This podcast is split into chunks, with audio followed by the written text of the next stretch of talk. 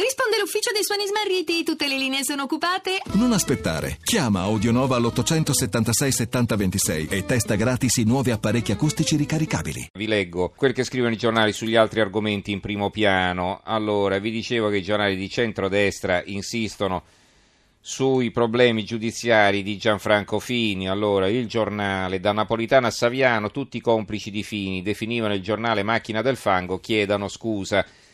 Cosa scrive Alessandro Sallusti? Concorso esterno in riciclaggio, depistaggio, falso in scrittura pubblica e privata e calunnia dovrebbero essere i reati morali e professionali da contestare ai non pochi colleghi e ai tanti politici ed esponenti delle istituzioni che in quell'estate del 2010 e nei mesi successivi garantirono a priori sulla moralità di Gianfranco Fini e si scagliarono con violenza contro di noi del giornale, inventori a loro dire di una macchinazione, la famigerata macchina del fango, che attentava all'onorabilità dell'allora Presidente della Camera su ordine di Silvio Berlusconi. La casa di Monte Carlo non è solo una truffa di fini dei suoi amici mafiosi, come oggi appare in modo incontestabile dalle carte giudiziarie, ma è stata, cosa assai più grave, una gigantesca operazione di occultamento e mistificazione della verità a cui si sono prestati in tanti che oggi fanno finta di nulla, in primis i giornali il eh, Fatto Quotidiano, Fini conto miracoloso, solo entrate, zero uscite. Che vita, i dubbi degli investigatori il sequestro delle polizze. Nell'ambito dell'inchiesta sulla casa di Monte Carlo, gli inquirenti hanno riscontrato strane anomalie, rari movimenti bancari in uscita e nessuna proprietà intestata all'ex presidente della Camera. La verità L'apertura, Fini fece fuori il ministro Tremonti, poi aprì le porte al gioco d'azzardo. Gli interventi dell'allora vicepremier a favore del re delle slot machine cominciarono subito dopo la rimozione del titolare dell'economia. La boccetta, la boccetta, Amedeo La Boccetta, un ex deputato di AN poi arrestato, e Gianfranco condizionava i lavori parlamentari. Il metodo dell'ex AN è ancora in vigore, il titolo del fondo di Maurizio Belpietro, lezione da imparare. Mi ha molto colpito lo spazio poco dedicato dalla maggior parte dei giornali alla vicenda giudiziaria che ha coinvolto Gianfranco Fini. Alcuni quotidiani hanno addirittura evitato di menzionare in prima pagina il sequestro milionario a carico dell'ex capo di AN, quasi si trattasse di un fatto minore o riguardante un lontano passato ma è la storia in cui è coinvolto l'ex delfino di Giorgio Almirante, non è affatto un pezzo di archeologia politica come molte testate, in particolare quelle che fino a ieri guardavano l'ex capo di AN come rappresentante di una destra pulita, sembrano voler accreditare.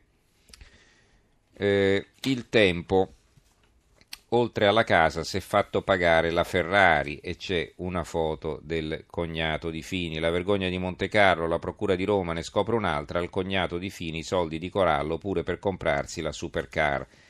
E si vede qui il cognato di Fini che lava la sua Ferrari. Ehm, vi dicevo invece il, su, per quanto riguarda l'economia eh, la questione Ilva, che è l'apertura del sole 24 ore il piano per la nuova Ilva, la cordata punta all'aumento della produzione, l'asta non prevede rilanci, Calenda presenta ai sindacati il progetto ArcelorMittal Marcegaglia con 5-6 mila esuberi, i, met- i metalmeccanici inaccettabili.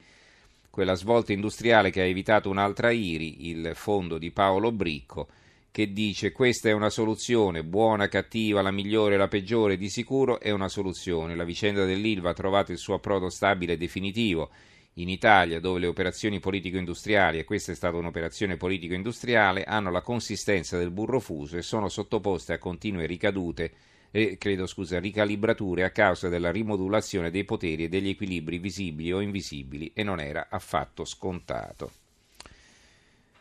Eh, preoccupato invece il tono eh, degli altri quotidiani, il manifesto, eh, il ricatto d'acciaio e la foto e il titolo su una foto di eh, operai dell'Ilva, almeno 5.000 esuberi all'Ilva di Taranto, lo prevedono i piani industriali delle due cordate imprenditoriali candidate a rilevare lo stabilimento siderurgico. Sindacati in rivolta all'incontro con il ministro Calenda, richiesta inaccettabile. Oggi assemblea straordinaria in fabbrica. L'unità la solita ricetta all'Ilva via gli operai, il gruppo siderurgico venduto alla cordata ArcelorMittal Marcegaglia che denunciano i sindacati non ha dato garanzie sul futuro produttivo del sito di Genova. In entrambe le proposte di acquisto delle acciaierie di Riva sono previsti fino a 5.000 esuberi come se la competitività passasse per forza dal taglio, dal taglio del costo del lavoro. Il secolo XIX, Ilva, esplode il caso esuberi, i sindacati dai 5 ai 6 mila, esa- inaccettabile. Genova, accordo di programma rischio, allarme dopo l'incontro al Ministero sul nuovo piano e scatta la mobilitazione. La Gazzetta del Mezzogiorno, eh, quotidiano pugliese, Ilva la rasoiata indiana, il titolo. Battaglia sull'acciaio, sia la cordata risultata prima sia la seconda presentano piani industriali assai dolorosi. Annunci shock a Roma, in programma 5-6 mila licenziamenti, sindacati subito sul piede di guerra, tagli inaccettabili. Qui ci sono due commenti, uno del professor Federico Pirro dell'Università di Bari, lacrime e sangue in vista, ma la classe politica non resti alla finestra di fronte al caso Taranto, questo è il titolo. L'altro di Domenico Palmiotti, ora si lavori per un progetto di sostenibilità occupazionale. Scrive Palmiotti, non è un riassetto ma è un massacro, non è una ripartenza ma un colpo durissimo, altro che Ilva più magra, come pure Taranto nel complesso delle sue articolazioni aveva cominciato già a prefigurare, consapevole che i tempi d'oro dell'acciaio non sarebbero più tornati. Con i piani presentati dalle due cordate restano a casa migliaia di persone. Ehm, e poi c'è eh, l'avvenire, L'Ilva rinasce ma già brucia 5.000 esuberi, acciaio, sindacati, piani inaccettabili. Va bene. Poi abbiamo altri titoli su diverse notizie. Allora, incominciamo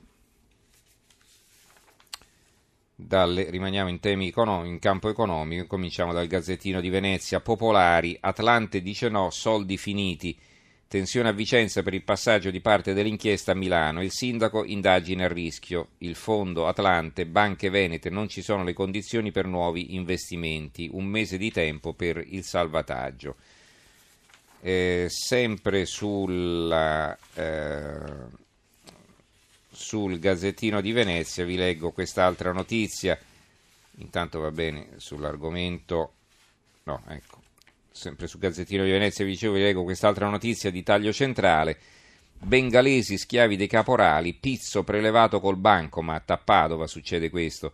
Prelievo del 30% mensile dello stipendio, tre arresti, almeno un migliaio di bengalesi vittime di tre caporali padovani che procuravano soci dipendenti a tre COP del settore della logistica. Ieri la polizia ha eseguito tre misure cautelari per caporalato e riciclaggio. I tre si dividevano un milione di euro all'anno agli stranieri veniva fatto aprire un conto corrente, un secondo bancomat veniva tenuto in tasca da uno dei caporali che così mensilmente procedeva personalmente al prelievo del 30% della paga. Che vergogna. Che vergogna. Allora, il eh, la città di Salerno, la crisi idrica, idrica, ora minaccia Salerno, l'Asis ha già applicato un taglio del 10%, ma la fornitura potrebbe essere ridotta di un terzo, vertice tra gestori per un piano di razionalizzazione in Cilento e Diano, situazione grave, quindi problema dell'acqua che avevo visto anche su un giornale sardo, ma in questo momento non me lo ritrovo qui sul tavolo. Ecco invece, libero a un'altra apertura ancora, buttano via i bambini come fossero spazzatura, neonata abbandonata in strada muore, ogni anno sono 400 i piccoli scaricati, ma nessuno si scandalizza. Garantire alle coppie homo di fabbricare i figli sfruttando il corpo delle donne ci preme di più che salvare creature innocenti. Sui vaccini ci sono ancora dei titoli. Allora, intanto il giornale Guerra sui vaccini, Ministero denunciato, il Codacons contro la Lorenzin, minacce di morte all'immunologo Burioni, che abbiamo avuto anche noi come ospite, lo minacciano di morte su Facebook. Bimbo stroncato dall'otite, la telefonata al 118, non dategli i farmaci. Il giornale preannuncia che domani, domani non si intende mercoledì, ma si intende giovedì, Col giornale ci sarà un libricino di Matteo Sacchi sui vaccini intitolato Contro la paura dei vaccini. La verità, nel rapporto sui vaccini si parla di 5 morti, ma la Lorenzin lo sapeva. Eh, sempre dalla verità, un titolo di taglio centrale, tassa segreta sui non iscritti ai sindacati, con il trucco del silenzio assenso, FIM, FIOM e WILM prelevano 35 euro in busta paga agli operai. Il Tempo di Roma, la Corte dei Conti indaga sulle Olimpiadi mai fatte, ha aperto un fascicolo sulle spese per la candidatura di Roma, cioè i soldi non sono stati spesi, le Olimpiadi non sono state fatte, però si apre un fascicolo sulle intenzioni di spesa, potremmo dire così, insomma, questo fascicolo si vede alla Corte dei Conti non hanno cose più interessanti da fare. Il dubbio, corsa 8 per l'antimafia, chi vince è un super ministro, inizia la lotta per la successione a Roberti con un occhio alla sfida per Napoli.